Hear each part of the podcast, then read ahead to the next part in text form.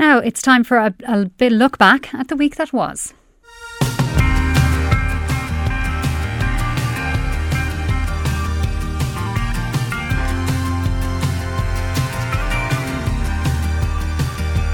Votes against the proposal 734,300. Majority of votes in favour of the proposal 467,307. I had a conversation with him months ago where we discussed the strategy for the constituency. He said his preference was to have one candidate, um, because that is what Fianna Fáil is generally looking to do across the city because the party vote is, is so low. He told me that his preference also was that I, I would be that candidate because they felt that I would win a seat. The commitment we have made is, uh, I think, exciting for Aer Lingus, it's exciting for Ireland, and uh, we're absolutely convinced that uh, this represents a, a new and exciting opportunity for Aer Lingus going forward. I believed in that system. I misjudged the risk, and it, it resulted in the situation where we, we found ourselves at the end of the day. All I can do is express my regret for that. that that's as far as I can go with that. Shocked, um, saddened, probably not surprised because anything in relation to FIFA wouldn't surprise you now. If it wasn't so serious, uh, it's like something out of a mafia movie. And Alison O'Connor is a columnist with the Irish Examiner. She joins us in studio to talk about some of the issues you heard about there in that clip. Alison, you're writing today about the government cresting on a wave of gay love. It's, it's, in a way, it seems like a long time since last Friday when we all went to the, the ballot boxes in the marriage referendum. But the resonance of the results the next day are still being felt. Absolutely. And I mean, even as I hear you um, re saying that back to me, the government cresting on a wave of gay love.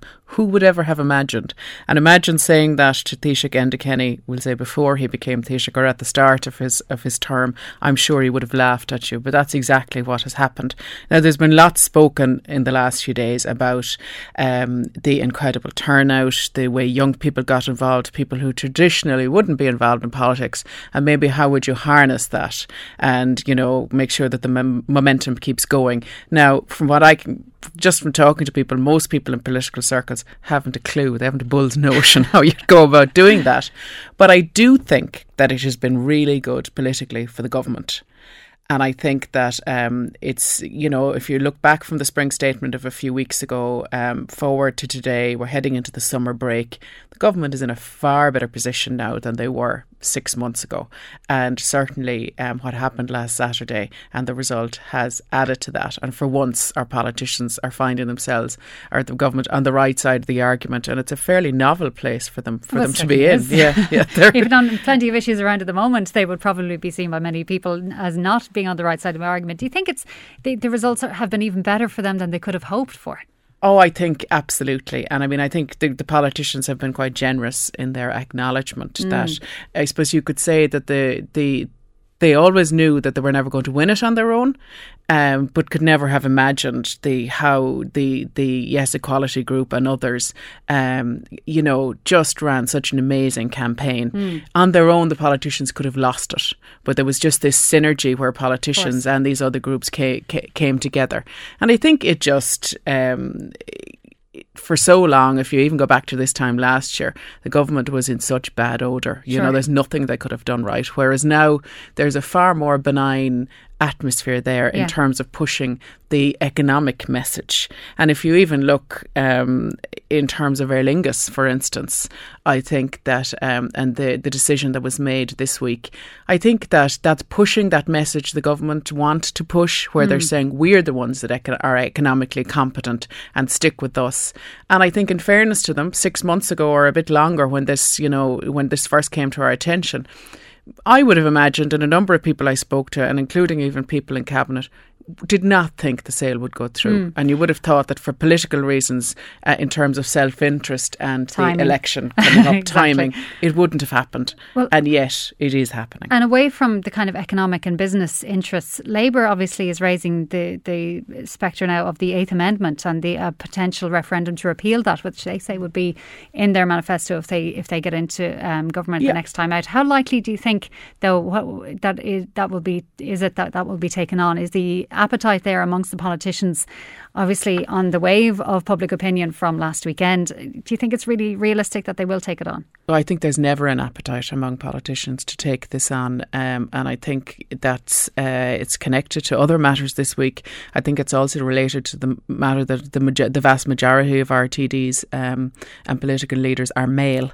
Um, in fairness to Joan Burton, she was asked this question over the weekend. She had already said it at a conference, but I suppose it had all the more relevance now. Sure. Um, that they would that they, they would repeal the eighth, and I suppose a lot of people now. Even I was at um, uh, last week the Countess Markievicz School, and there was a session on um, that I was involved with on reproductive rights, and there was a lot of talk in and around that about how uh, those campaigning for the repeal of the eighth might borrow some of the tactics used Okay. um, by those involved in the same sex equality um, referendum, and that how they might take some advice, and how they might even bring in the notion of love to the whole thing in terms of um, if you love Irish women and if you want to care for them, you'll you know here's something that you might consider. Yeah. But for me personally, I'd like to know if there's going into the next election. Um, and we'll say, for instance, Joan Burton has come out and said Labour would, but what would Labour or any of the other parties, what would they replace it with? I think that's a really important That's question. obviously a big question. Now, you mentioned there are a few issues relating to women and women's place in politics. Avril Power did a great job, got a lot of credit for her work in the campaign up to last Friday's referendum. Lo and behold, on Monday, she walked away from Fianna Fáil. Yeah, I mean, she did a, a really, you know, amazing job. We know from her, and even from other issues relating to adoption of that Palestine, she's a very committed politician. And you might have said that she was exactly what Fianna Fáil needed in terms of the lack of women uh, involved in the parliamentary party at that national level. The, that phrase that's been bandied about all week, the stale male and, and pale. So, d- and why, really, why didn't they do more to keep her, do you think? Because I think they're a pack of bloody clueless Egypts. And I mean, it says an awful lot that the one issue that they have rallied around, their leader, Micheál Martin, is this one. You know, usually um, they're on the other side of the fence to him. Now, it's not just Fianna Fáil. You know, it's the other political parties. If I, if I turn on my radio and I have Newstalk on, generally I'll be listening to a male voice, saving your own presence, and an awful lot of women who are, you know, and it's eh, who are behind the scenes making male presenters look good. So we won't just pick on Fianna Fáil for this. However, they do now have just, they are in the position where they have one female left in their parliamentary Sure. party, and that's Senator Mary White. And it's pretty abysmal. Now, I will also say that I think that Avril might have left it a day or two. I think it did, it does look that there's an added was an added vindictiveness to it by doing it on that day just after Fianna Fáil had won the by-election and Bobby Aylward was coming into the Dáil. But apart from all of that, I can I can well understand why she did it, and I kind of wonder actually how she didn't do it before now. Sure. And we'll be watching very closely the, the next chapter in Avril Power's political career. Now, we're short on time today. I'm so sorry. Alison O'Connor, Irish Examiner columnist, thank you very much for joining us on Newstalk Lunchtime. This is Ciara McDonough sitting in for Jonathan Healy today. Now, at this time every week, we do go to our man in the States, Kevin Cullen of the Boston Globe, to see what's making the headlines in the USA. Good afternoon, Kevin. How are you, Kara? I'm very good. Thanks very much for talking to us as always on a Friday afternoon. Now, we're hearing today that FIFA President Sepp Blatter is appealing for unity. That's part of his opening speech at the Congress that he gave in Zurich today. Of course, it comes on the back of an FBI investigation that obviously you've been hearing a lot of local reaction there. How's it been going down in the US? Well, it's something that's been on the front pages of all the papers. It's leading, or if or if not, the one or two top stories on the American broadcast for the last few days. In fact, Americans woke up today to the mellifluous tones of John Delaney saying that on the CBS Morning News that uh, Sepp Blatter must go. I've got to tell you that this is going over the heads of most Americans because the vast majority of Americans don't really care about soccer. It's way down the list of popular sports here in America. That said, it's you know the there huge investment in um, in government and attention on this from the Justice Department, and uh, this is a, I, I read the indictment, and it's really shocking, but it's in some respects it's telling. I think particularly Europeans what they've believed all along that FIFA is just an utterly corrupt organization where the only thing that talks is money. Well, did it slightly, did it raise any more heads or even get into anyone else's heads when Vladimir Putin wrote in during the week, uh, Kevin? He was accusing the US of meddling in world affairs. Did that get any more attention there? Yeah, it did. It got it got attention, but I mean, it's typical of anything that it, anything that it, whenever Putin is in a bad position, he he you know he goes to its nationalist base and just say this is the Americans trying to recreate the Cold War, and now they're using soccer. So I mean, Putin's playing to his base. Americans are rolling their eyes. But I think you know the the more interesting thing I think from an American perspective, you can talk about the the power of the Justice Department of the United States being aligned against FIFA. That's one thing.